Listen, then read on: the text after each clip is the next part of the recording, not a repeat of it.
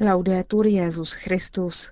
Chvála Kristu. Posloucháte české vysílání Vatikánského rozhlasu ve čtvrtek 14. srpna. Benedikt XVI. zaslal poselství účastníkům Mezinárodního mariánského festivalu ve Francii a třetího amerického misijního kongresu.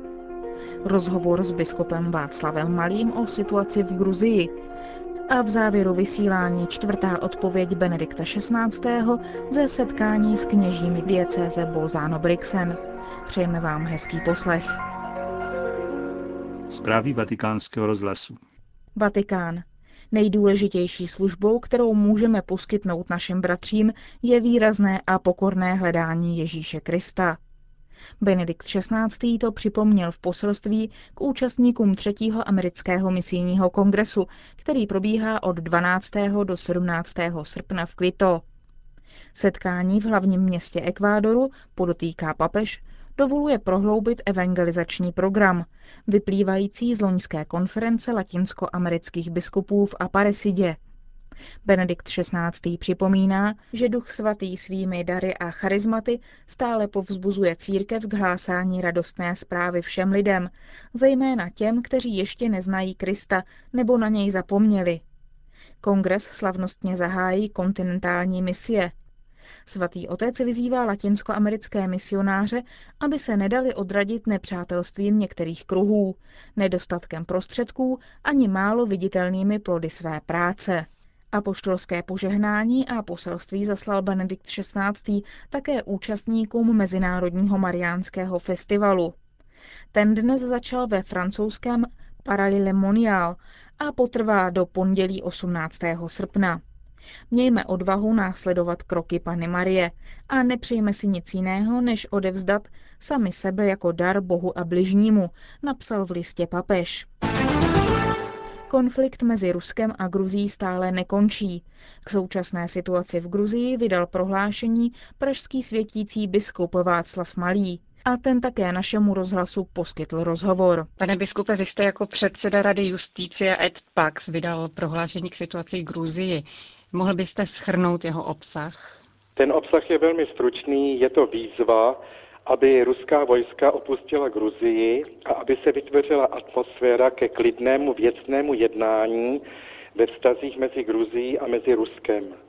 Protože ta masivní přítomnost ruského vojska nevytváří atmosféru klidu, spíše tedy nervozity a může probudit vášně a emoce a opravdu je potom nebezpečí, že ten střed který bohužel přináší mnoho obětí, by nejen pokračoval, ale ještě se zintenzivnil.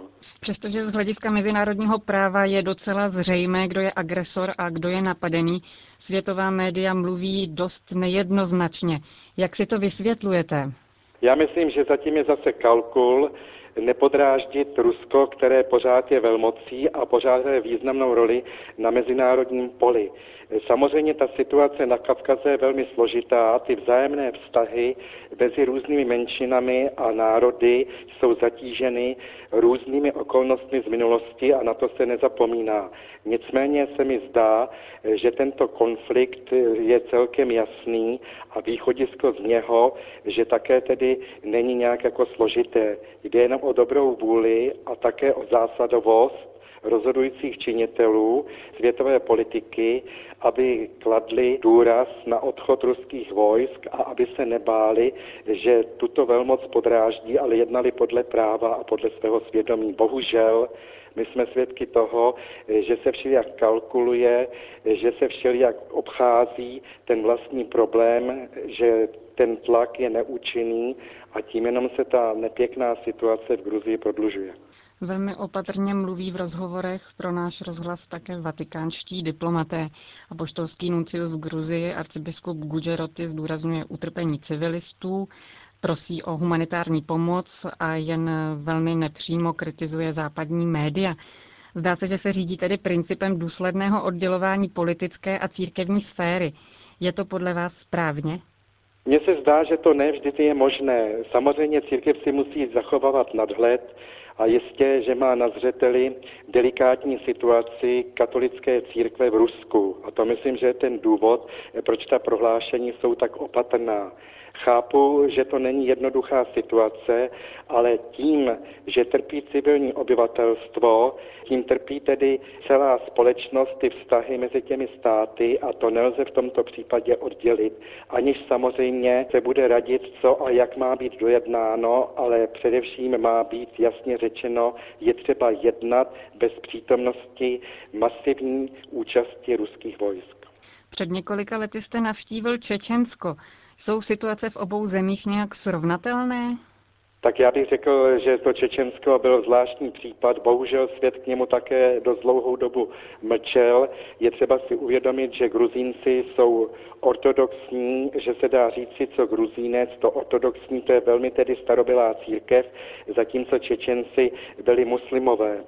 Za druhé v Gruzii nešlo o nějaké povstání, o nějaké násilí vůči ruskému obyvatelstvu, právě naopak třeba z Abcházie eh, bylo vyhnáno poměrně dost tedy Gruzinců a i v té jižní Oseti ta situace není klidná. Přirozeně tady hraje roli také přístup k ropě, vedení ropovodu přes Gruzii a podobně, to všechno které tady určitou roli. Takže bych řekl, že ta situace je rozdílná, také se ta situace vyhrotila v jiné době, než se to stalo v Čečensku. Nicméně Kavkaz jako takový je výbušnou oblastí a nelze si s tím zahrávat, protože jeden konflikt může potom zapříčinit další konflikty a může se z toho stát opravdu vážná mezinárodní situace. Nedaleko je potom také Afganistán, Irán, Irák a podobně. Podobně jako vy mluví také francouzští publicisté a filozofové André Gluckman a Bernard Henri Lévy.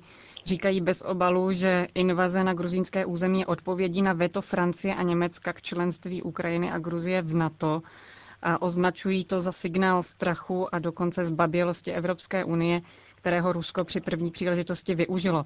Myslíte si stejně jako oni, že právě roztříštěnost Evropské unie dává zelenou mocenským ambicím Ruska? Bohužel ano, protože bohužel jednotlivé státy Evropské unie mají na zřeteli jenom své zájmy, neberou ohled na celek Evropské unie jako takové a přirozeně Rusku se daří vrážet tento klín. Přebiskupe, děkuji vám za rozhovor a přeji všechno dobré. Děkuji, to tež přeji vám i všem posluchačům Radia Vatikán. A nyní vám přinášíme slibovanou čtvrtou odpověď Benedikta XVI. ze setkání s kněžími diecéze Bolzano Brixen. Svatý otče, jmenuji se Karel Golser a jsem profesorem morální teologie zde v Brixenu a také ředitelem Institutu pro spravedlnost, mír a uchovávání stvoření. Rád vzpomínám na dobu, kdy jsem s vámi mohl pracovat na Kongregaci pro nauku víry. Zde v Jižním Tyrolsku úřady a různé svazy obracejí velkou pozornost na problémy životního prostředí a zvláště na klimatické změny. Co můžeme udělat my, abychom vnesli více do života křesťanských obcí odpovědnost za stvoření? Jak můžeme opět více vidět dohromady stvoření a vykoupení? Velké díky, pane profesore Golsere. Vy na to můžete jistě mnohem lépe odpovědět než já, ale přesto se pokusím k tomu něco říci. Vy jste se dovolával bodu stvoření a vykoupení. A mně se zdá, že toto nerozlučné spojení musí opět vystoupit do popředí. Nauka o stvoření v teologii v posledních letech téměř zmlkla. Nyní si všimněme škod, které z toho vyplývají. Vykupitel je stvořitel a nehlásáme-li Boha v této celé velikosti, stvořitel a vykupitel, pak také redukujeme vykoupení. Nemá-li Bůh co říci ve stvoření, je-li nějak přítomen jen v jedné oblasti dějin, jak pak má obsáhnout celý náš život? Jak pak může skutečně dávat spásu pro člověka jako celek a pro svět v jeho celku?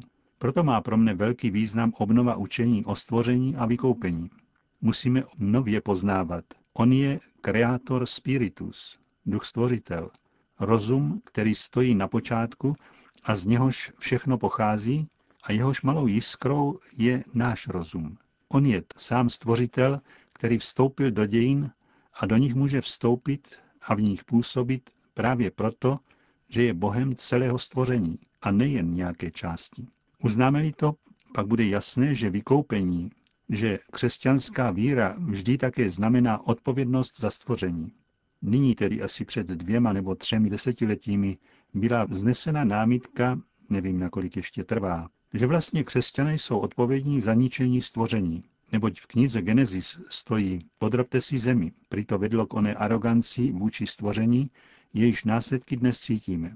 Myslím si, že se musíme naučit prohlédnout tuto výtku v celé její falešnosti. Dokud byl svět chápán jako boží stvoření, nebyl také příkaz podrobit si zemi chápán jako příkaz k zotročení celého stvoření, nýbrž jako příkaz být strážcem stvoření a v něm rozvíjet jeho dary, aby sám účinně pracoval na díle Boha, na evoluci, kterou vložil do světa, a to tak, aby se sami dary stvoření uplatnili a ne, aby byly potlačeny a zničeny. Pohledneme-li na to, co vyrostlo v okolí nížských klášterů, jak tam vznikly téměř malé ráje a dosud vznikají, pak se stává viditelným, že to nejsou jen slova, nebož že tam, kde bylo slovo o stvořiteli správně pochopeno, kde byl přítomen život s vykupujícím stvořitelem, tam se vynakládala námaha vykoupit stvoření a ne je ničit.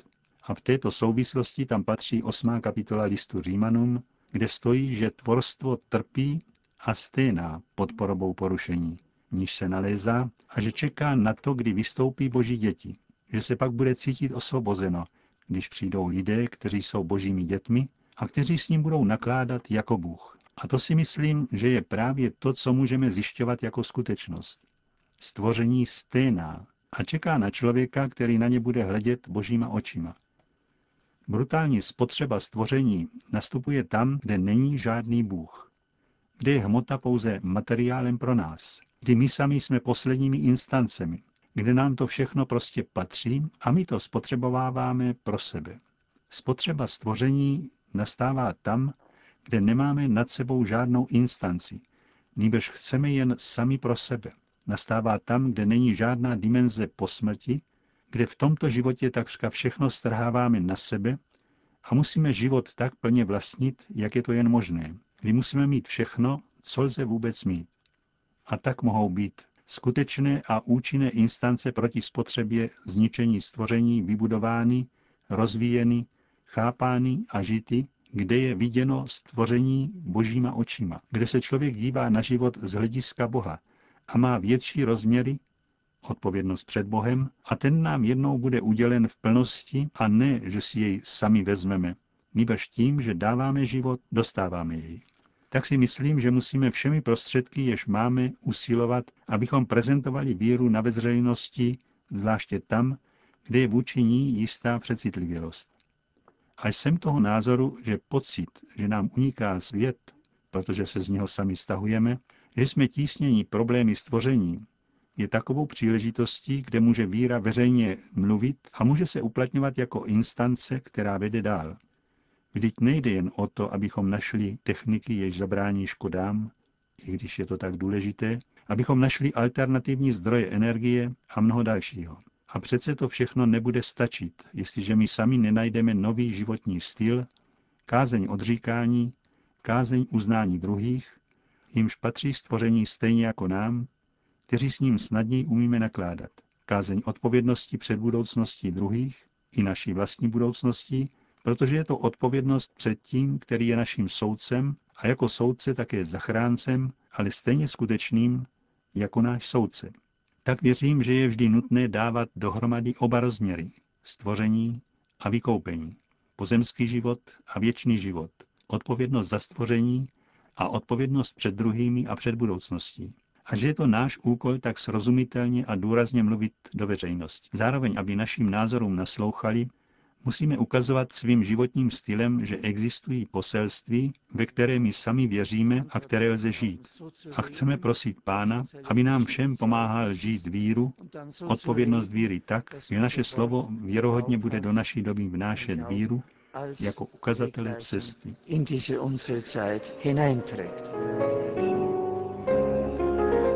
Končíme české vysílání vatikánského rozhlasu. Chvála Kristu. Laudetur Jezus Christus.